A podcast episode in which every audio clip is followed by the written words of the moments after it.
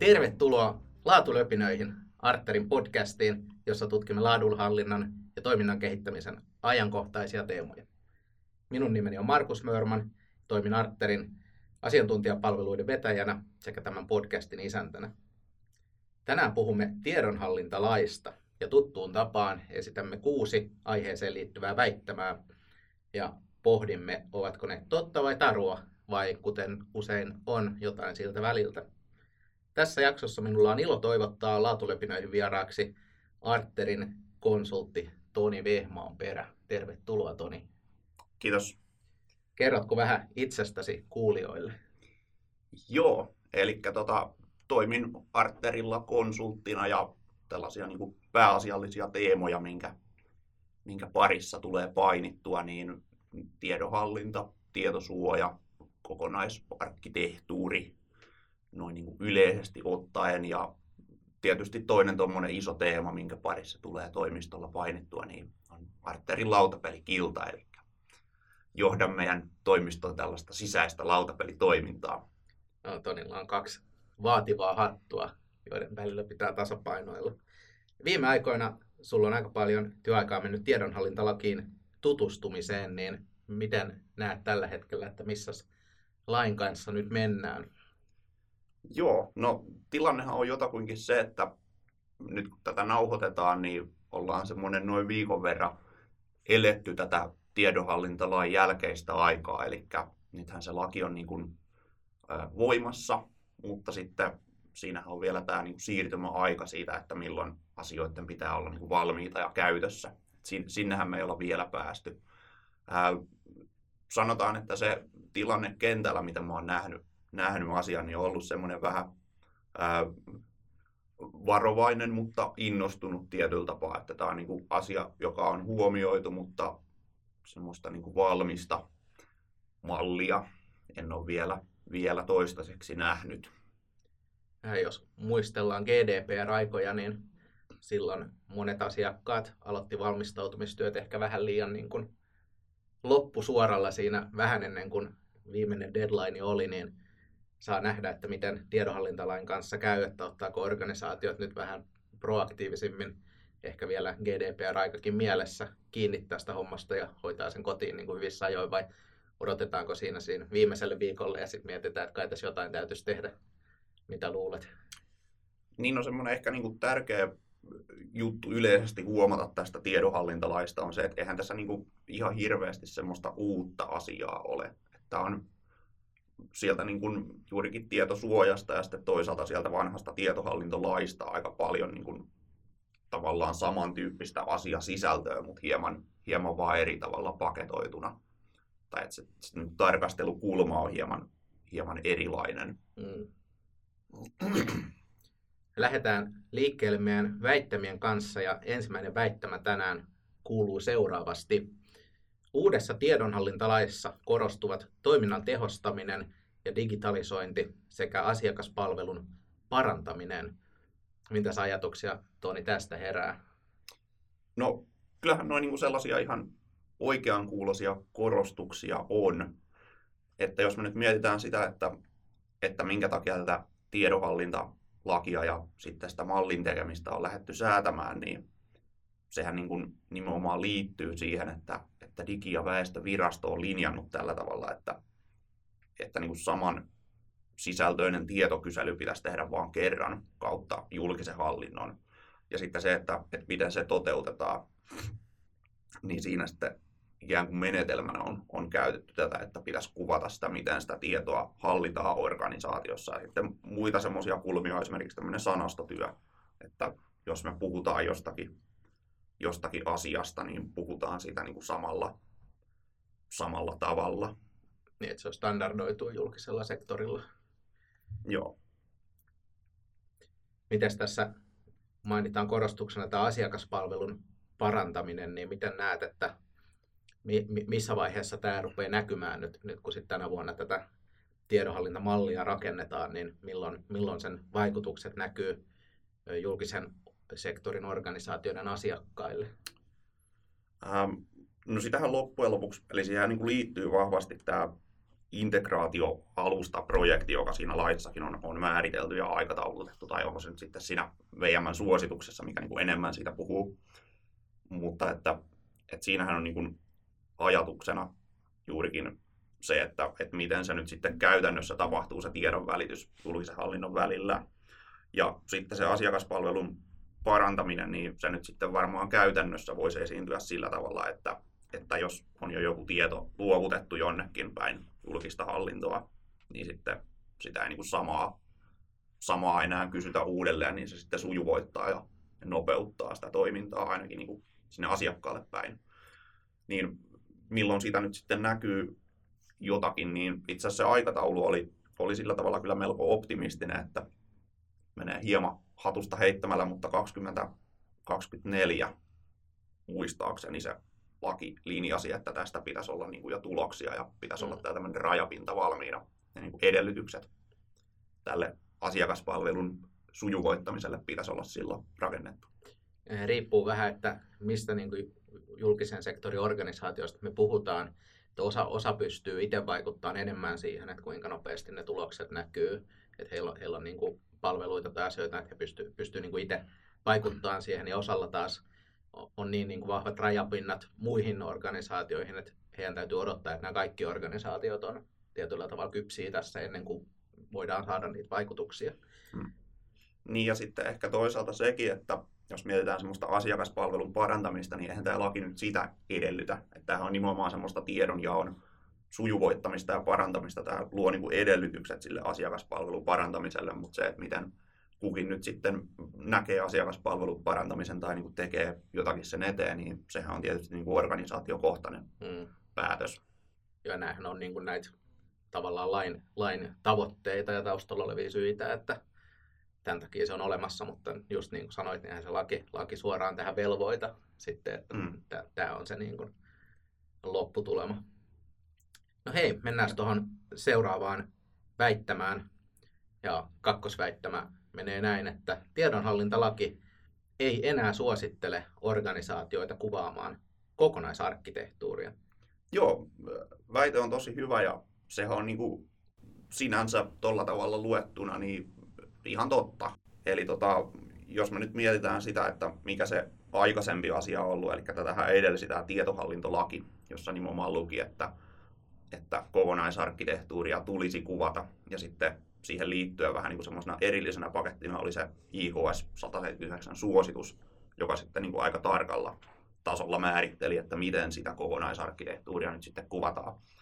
Niin tässä laissa tai niissä, niissä niin kuin suosituksissa ei esiinny sitä sanaa kokonaisarkkitehtuuri. Mm. Eli miten olen asian ymmärtänyt, niin siinä on ollut kyse vähän niin kuin sellaisesta, sellaista tietyllä tapaa brändinomaisesta linjauksesta, että, että se nyt sitten ei ole ollut sellainen vaan niin kuin sana, mikä on koettu tässä tilanteessa hyödylliseksi käyttää. Ää, no sitten se sanavalinta on niin semmoinen toinen ihan hyvä keskustelu ja siinä nyt jokainen voi sitä Ctrl F painaa ja etsiä, että onko siellä se sana. Ei ole.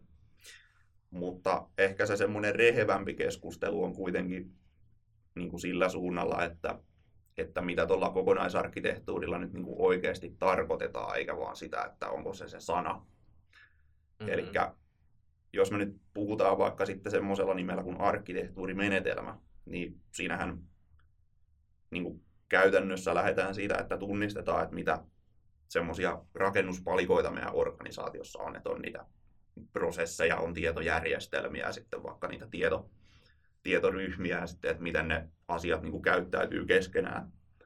Sehän on niin kuin semmoista aika klassista tavallaan tai semmoinen niin kuin aika yleisesti hyväksytty määritelmä kokonaisarkkitehtuurille, että se on just tätä, että katsotaan mitä asioita on, miten ne liittyvät toisiinsa. Niin sitten taas se, että, että se tiedonhallintamalli on aika tarkka tästä, että siinähän nyt esimerkiksi sanotaan, että tietojärjestelmien ja tietovarantojen yhteen toimivuutta pitäisi edistää, niin sehän nyt on käytännössä, että on palikka tietojärjestelmä ja sitten on tietovaranto ja mm. miten ne käyttäytyvät yhteen. Ja sitten ihan muuten vaan niitä niin kuin muitakin asioita, mitä siellä tiedonhallintamallin puolella on, niin siellähän paljon puhutaan vaikka prosesseista. niitä olisi tärkeää kuvata niin kuin suhteessa siihen tietoon, mitä siellä esiintyy. Eli tietoahan nyt käytännössä hallitaan sillä tavalla, että sä mietit, miten ne prosessit sitä tietoa velloo tai miten sitä siirretään tietojärjestelmiä välillä integraatioiden avulla. Pitää tietää, miksi ja, miksi ja milloin sitä tapahtuu, sitä tiedon siirtoa, tiedon syöttämistä, luomista tai hmm. tallentamista. Joo. Joo, se on niin nimenomaan sitä tiedonhallintaa.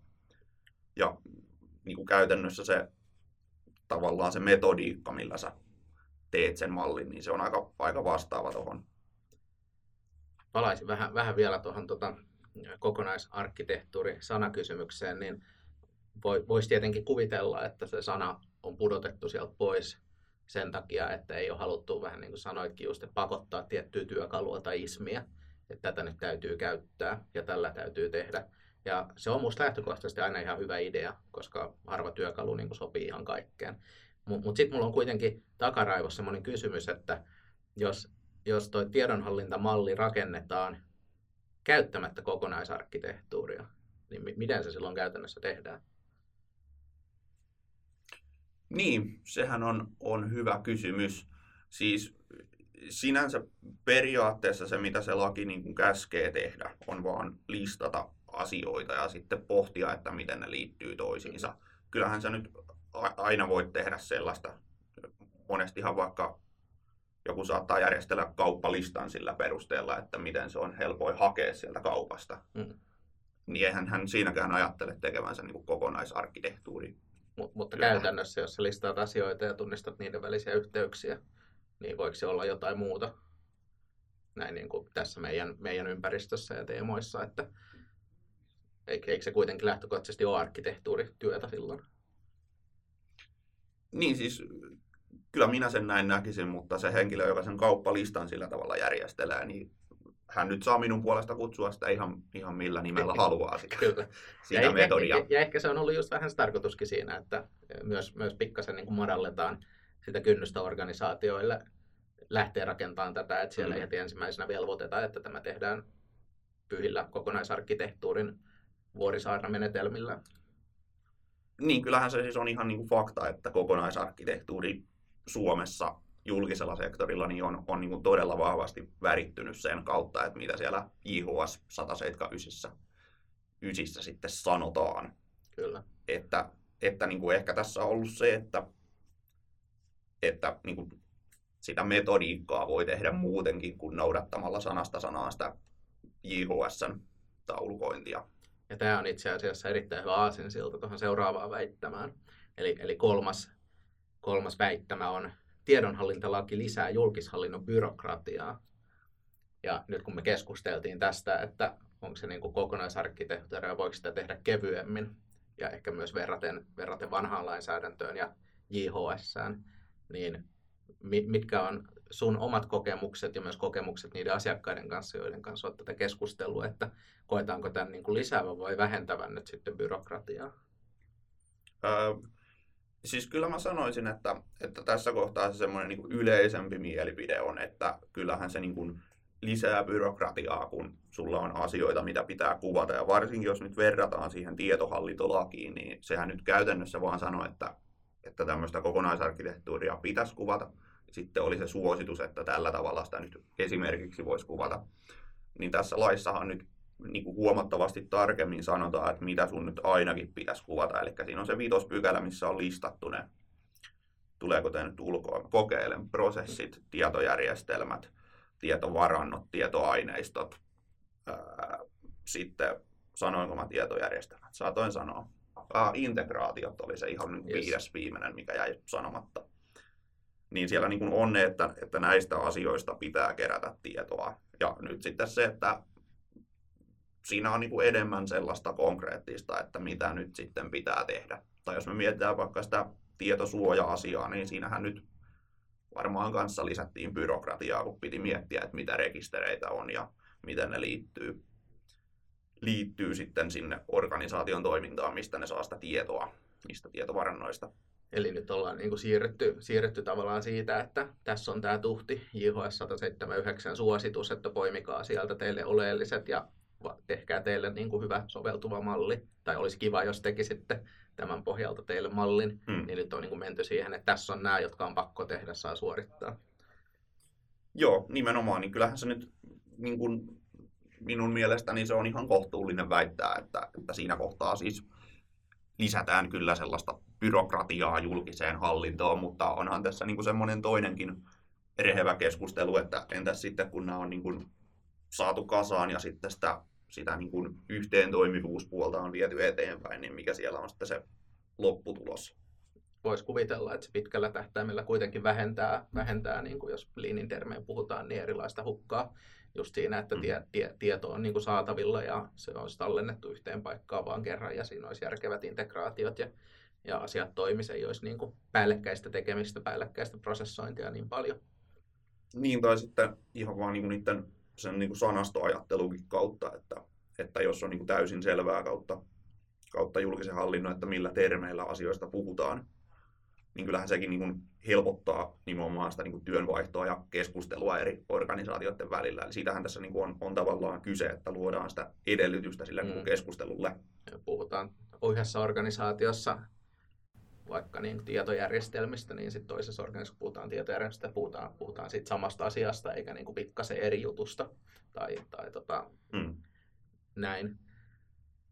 No jos, jos mennään, mennään eteenpäin, niin nelosväittämässä otetaan sitten kantaa, kantaa tähän, että mitä tämä nyt sitten sisältää, tämä tiedonhallintalaki, ja sä, sä vähän tuota tuossa jo niin avasitkin, mutta nelosväittämässä sanotaan, että tietoarkkitehtuurin kuvaaminen ja tiedonhallintalakiin vastaaminen ovat sama asia. Joo, tota, eli tämä tiedonhallintamalli, joka nyt sitten oletetaan, että tässä tarkoitetaan, että tiedonhallintalakiin vastataan tekemällä tiedonhallintamalli, Kuulostaa loogiselta. joka on, on osittain toki oikein ja ihan siis hyvä, mutta jos lähdetään nyt niinku siitä lähtökohdasta, niin eh, toki siis tietoarkkitehtuuri on niinku yksi osa sitä tiedonhallintamallia, mutta sitten siihen liittyy niinku paljon myös niitä toiminnallisia ja sitten niitä niinku tietojärjestelmäpuolen kuvauksia. Ää, ei, ei niinku pelkästään sitä tietoarkkitehtuuria. Ehkä semmoinen tavallaan mielenkiintoinen maininta tai huomio tuossa on, on siihen liittyen, että jos me taas palataan sinne JHS-maailmaan, niin siellähän niin puhutaan, että on nämä neljä arkkitehtuurin osa-aluetta, on sitä tietoa, tietojärjestelmiä, toimintaa ja sitten teknologiaa, niin se, mitä tämä tavallaan tiedonhallintalaki ei edellytä kuvaamaan, niin on tämä teknologia-arkkitehtuuri. Mm. Mutta käytännössä ne kaikki muut kolme osa-aluetta on, on niin kuin tässä mukana. Eli tietoarkkitehtuuri on niin kuin tärkeä ja keskeinen asia, sitä tiedonhallintamallia, mutta se ei niin pelkästään koostu siitä. Mm. Niin, että sen, sen lisäksi tiedetään, että mitä tietoa on ja mitä, mitä tietoa käsitellään, niin täytyy tietää just tämä prosessipuoli, että miten sitä käsitellään, ja sitten järjestelmäpuoli, että missä, missä sitä käsitellään, niin kuin, missä, millaisilla interfaceilla ja mi- millaisilla tietokannoilla ja näin. Mitäs tuossa tietoarkkitehtuuri-osasta, niin kuinka, kuinka syvälle organisaatiot luulet, että menee siinä tämän tiedonhallintalain pu- puitteissa, koska sehän on vähän semmoinen alue, että siinä voi mennä niin syvälle, kun uskaltaa sukeltaa ja ei Mm. välttämättä kannata kuitenkaan mennä liian syvälle. Joo.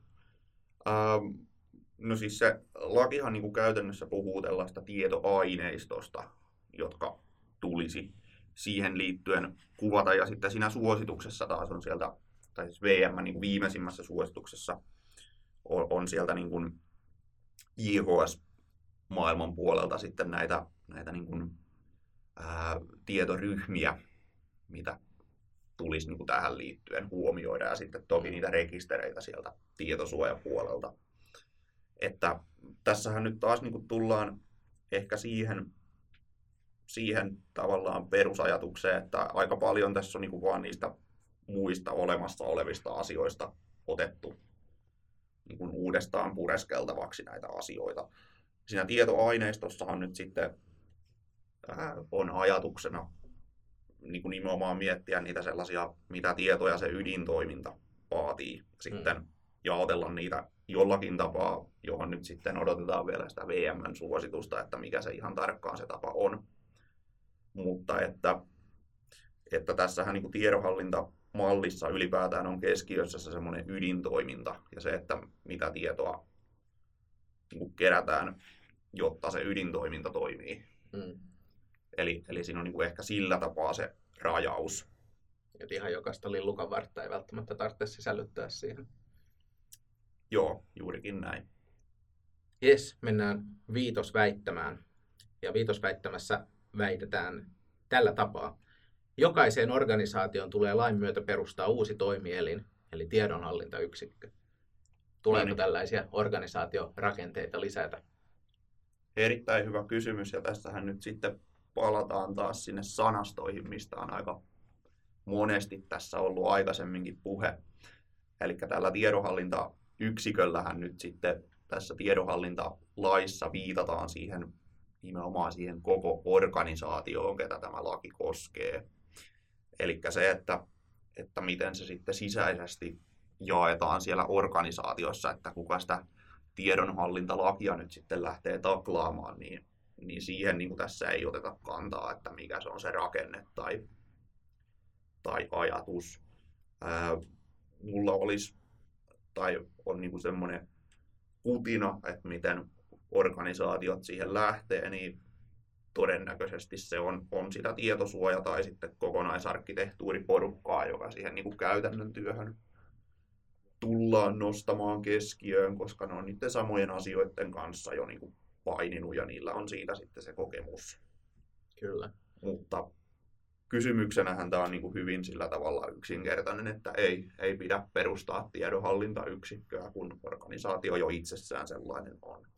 Tämä on jännä, jännä tämä on niin kuin, tuntuu, että on monessa paikassa käsitetty väärin, että se on useamman kerran tullut vastaan niin kuin ajatuksella, että täytyy perustaa uusi elin sinne omaan organisaatiorakenteeseen. Ja en tiedä sitten, että onko se ollut, ollut että miten siitä on viestitty vai onko tuo tiedonhallintayksikkö vaan sellainen sana, että se, se saa automaattista ajattelua, että no meillä on yksikkö ja omassa organisaatiossa ja nyt sitten tiedonhallintayksikkö on vielä yksi lisää sinne joukkoon. Mutta tosiaan niin Kela, Kela on siis tiedonhallintayksikkö, mutta Kela ei perusta omaa tiedonhallintayksikköä sinne sisälleen.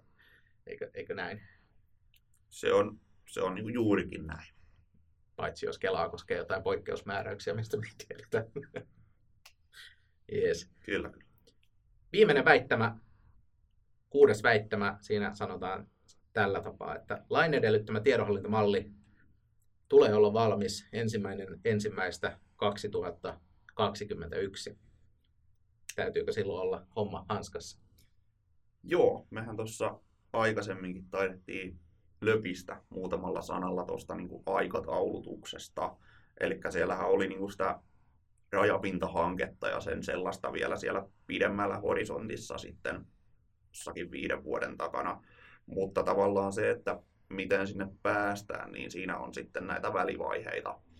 Ja tässä tiedonhallintalaissahan nyt sitten se semmoinen ensimmäinen kriittinen välietappi on, on nimenomaan tuo tiedonhallintamalli, jonka toden totta, kuten väittämä sanoo, niin tulisi olla valmis sitten silloin 21 vuoden alussa. Eli se on täysin totta se väittämä. No mitäs arvioisit, tota, että toi on se päivä, jolloin sen pitää olla kuvattu siis sen mallin, niin missä vaiheessa työt täytyy viimeistään aloittaa, jotta voidaan varmistaa, että tähän deadlineen päästään? Se on tota, erittäin hyvä kysymys. Se aika vahvasti kyllä mielestäni riippuu siitä organisaatiosta, joka sitä hommaa lähtee tekemään ja sitten myös siitä baselineista, että mitä hyvin se niin kuin aikaisempi, aikaisempi tontti on hallussa. Että jos nyt tuntuu siltä, että se JHS 179 on ihan niin kuin todella hyvin hallussa ja sitten se tietosuojapuoli, niin eihän tämä nyt ole niin kuin käytännössä juurikaan mitään muuta kuin sitä, että pureskelee vaan ne termit uudestaan, että mitä ne tietoaineistot nyt sitten onkaan ja niin kuin kuvaa sitä siitä näkökulmasta. Mutta että toihan on niin kuin todella hankala kysymys, että miten pitkään siinä nyt sitten menee, koska se niin kuin riippuu niin monesta asiasta. Laitoit niin pahan, että, että nyt meni niin konsultti hiljaiseksi. Kyllä näinhän se on, että aina, aina se riippuu tilanteesta ja riippuu lähtökohdista ja organisaation monimutkaisuudesta totta kai, että nämä kaikki vaikuttaa, mutta ehkä nyt jos, jos mä nyt koitan, koitan itse tuohon pikkasen kuitenkin vastata, sä voit, sä voit opponoida, että oot se yhtään samaa mieltä, niin, niin tota, en, en mä niin kuin vähempää kuin puolta vuotta tuohon varais, ihan vaan jos ajatellaan oman kokemuksen kautta kaikista kehittämishankkeista ja muista tämmöisistä, missä on, on ollut ikinä mukana ja ollut konsultoimassa ja kouluttamassa, niin yllättäen se aika kuitenkin sit menee myös kaikkeen muuhun kuin tähän. Et veikkaan, että harva organisaatio kuitenkaan pystyy tähän niin kuin varaamaan ihan täysiä resursseja tai tavallaan mm. designoimaan ihmisiä, jotka tekisivät pelkästään tätä. Et, et usein siellä on kuitenkin sit muuta työtä taustalla. Ja, ja tällainen projekti, jotta sen saa, eihän siitä täydellinen tarvitse tulla, mutta hyväähän siinä pyritään vähintään tekemään. Niin kyllä, kyllä mä puol, puoli vuotta vähintään siihen varaisin itse. Tai sanon nyt nyrkkisääntönä, tästä täytyisi antaa, niin jotain tällaista. Joo, ja sitten ehkä, ehkä vielä semmoinenkin pointti, en mä nyt tota sillä tavalla opponoimaan lähde, niin kuin oli alkuperäinen toive, mutta tota, ihan vaan niin kuin ajatuksena, että mitä esimerkiksi VM tekee tällä hetkellä, niin ne käy nimenomaan niin kuin kouluttamassa ja kertomassa tästä tiedonhallintalaista nyt tässä niin kuin kevään aikana pitkin noita tota, maakuntia. Niillä on sellainen kalenteri siellä valtiovarainministeriön verkkosivulla, missä on, on niitä koulutuksia ja paikkoja listattu, että se nyt käytännössä pitää niitä tämän Q1 kiireisenä. Eli siellä on sitten VM ja sitten tämä uusi tiedonhallintalautakunta, joka nyt sitten on tätä, tätä lakia varten perustettu tuollaisissa kysymystilanteissa. Niin se olisi ehkä niin kuin jotain, mistä kannattaisi aloittaa tai pohtia, että milloin se VMn kiertuepussi sitten kolahtaa sinne, sinne omalle alueelle. Tai sitten jos VMn kiertuepussi ei tule omalle paikkakunnalle tai se ei sovi aikatauluihin, niin meillähän voi kanssa soitella Arterille. Ja varsinkin jos on, on jo meidän arka-asiakas, niin sehän on ohjelmistona luonnollinen paikka rakentaa tämä tiedonhallintamalli ja ollaan sitä jo useamman asiakkaan kanssa tehtykin. Kyllä, ehdottomasti. Eli meillähän on siis tällainen niin kokonaisarkkitehtuuri ohjelmisto, johon voidaan nyt sitten, ei ehkä sitä kokonaisarkkitehtuuria tässä tapauksessa, sana oli vähän semmoinen huono, mutta semmoisella niin kuin arkkitehtuurimenetelmällä voidaan käydä niitä tiedonhallintamallin kuvauksia läpi ja kuvatakin niitä sinne arkkiin. Ja nimenomaan tämmöisessä niin kuin yhteys, yhteyksien kuvaamisen puolessa tämä arkki on, on aika semmoinen näppärä ja havainnollinen ohjelmisto. No mites Toni, jos jos sun pitäisi antaa vielä yksi tämmöinen niin kuin pro-tip organisaatioille, jotka nyt lähtee tiedonhallintalakiin lakia, lakia ottamaan haltuun, niin millaisen vinkin sä antaisit? No käytännössä paras lähtökohta on, on lukea se laki ja sitten käydä vähän jollakin porukalla läpi sitä, että, että mitä te olette nyt sitten sen asian eteen tehnyt tähän mennessä. Kun tässä nyt hieman ehkä jo toistan itseäni, mutta, mutta se, että ei tässä niin kuin mitään sillä tavalla kauhean uutta ole tässä laissa, vaan se on vaan nyt sitten tarkemmin sanailtu, että mikä on semmoista pakollista tekemistä ja sitten mikä on sitä suositeltua tekemistä. Niin käy nyt ainakin ne pakolliset kohdat läpi ja siitä sitten niin kuin havainnoi hieman sitä, että missä nyt sitten mennään ja mitä pitäisi tehdä seuraavaksi. Erittäin hyvä vinkki. Kyllähän aina kun tällainen vaatimus jostain tulee, oli se sitten työelämässä tai ihan kotona tai muuten, niin eka, eka askel on selvittää, että mitä se vaatimus oikeasti tarkoittaa. Sitten siihen voidaan lähteä vastaamaan. Kyllä. Kiitos Toni ajastasi. Kiitos Markus. Ja kiitos teille kuulijoille ajastanne laatulepinöiden parissa. Muistakaa vierailla Arterin verkkosivuilla arter.fi, jotka on muuten uudistuneet tässä vuoden vaihteessa. Tutustukaa meidän webinaaritarjontaan, meidän blogiin. Laatulepinät podcasti palaa taas noin kuukauden kuluttua ja siihen asti pitäkää laatu ja tiedonhallinta kovalla tasolla.